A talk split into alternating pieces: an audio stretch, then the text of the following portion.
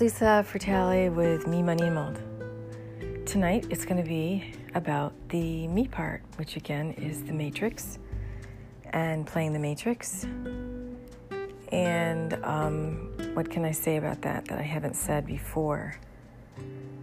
I would say that um, the stuff that most people have been taught most of their lives that procrastination is bad and that, um, you know, using your senses to get what you want, like um, your five senses, and then understanding your subconscious mind and your um, your conscious mind, all the stuff that everybody's teaching. Um, a lot of that stuff doesn't work. I hate to tell you, but a lot of it doesn't work. You shoot yourself in the foot. You do. Um, and oftentimes, the harder you try, the more it doesn't work. Um, that's that willpower thing. Um, and I've talked about it before, but it doesn't just apply to diets, it applies to um, things like situations and um, I, I hate to say goals, but goals, you know, things that you want, things that you feel that are outside of your realm of existence, things that you feel that are, are not in your life. Um, they probably are. You just don't recognize it. You're trying too hard. I know that sounds crazy. It really does because most people in that field are getting you to focus on the stuff that you're focusing on already and telling you to live up to your full potential and we're all born magnificent and we're all and that's true. But um, no program's going to help you reach your full potential i don't think. You have to figure out i mean what's and then again what is full potential i mean it's somebody's judgment call on your abilities your skill set whatever whatever jargon they are using nowadays you know what your talents are what your likes and dislikes a lot of you know, I bought a, I buy URLs a lot. I go on to GoDaddy and I buy these URLs. I think of things. They end up being something. But one of them, I don't have it anymore, was called Lost in Semantics. And I really thought that that's really true with a lot of with a lot of stuff. A lot of people are just lost in semantics. Meaning you're you're lost in jargon, you're lost in words. You're lost and no fault of your own, there's just a lot of stuff out there. Now there's lots of podcasts. You know, what is there's 2 billion people online? There's 7.5 billion people in the world. And soon, all these statistics I've read about how many people are going to be online in so many years. And um, we do another podcast called Blockchain is Us. And all the different, all the changes in, in our society you know, we're going to go cashless. We're not using money anymore. All this stuff that's happening, it's not bad, it's good.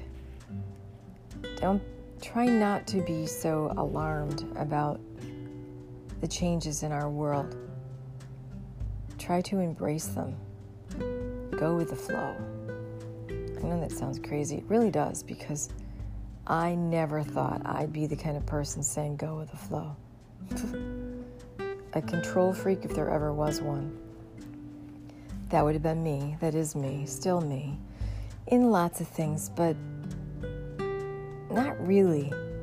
I learned the more you try to control something, there again, willpower, you're willing it, you know, like this will happen, that kind of thing, you know. It inevitably doesn't happen the way you think it's going to happen. I always say, while you're looking over here to make sure that this thing doesn't fall apart. You get the 2 by 4 upside the head over here.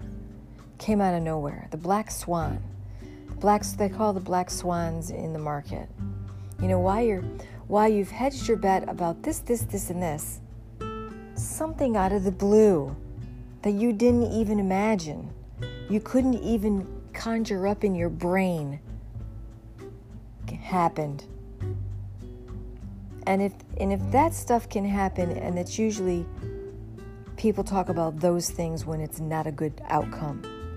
If those things can happen when it's not a good outcome, they can also happen when it is a good outcome. And they more so happen for the good outcome than the bad outcome. We just hear about all the bad outcomes, but there's good outcomes like that happening all the time. You just have to like slow down a little and realize it. And also, if you think about it, you are creating your words, are creating your life all the time. You really are. How you see something. Perfect example is I'm at my mom's right now um, living here. I haven't been home in months. Do I miss my home? Absolutely. Miss my kids. My husband just left to go back home. Miss my my friends. I miss my house. I miss my life there. But I'm here. So I'm digging in.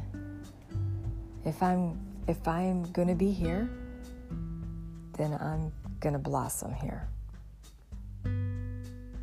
Yep. If if I'm going to I am not going to, I am here. So I'm not even going to say I'm going to make the most of it. I'm going to enjoy myself. I'm going to thrive. Yep.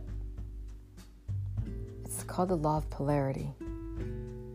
There's lots of universal laws a lot of people don't recognize or realize. You live them all the time.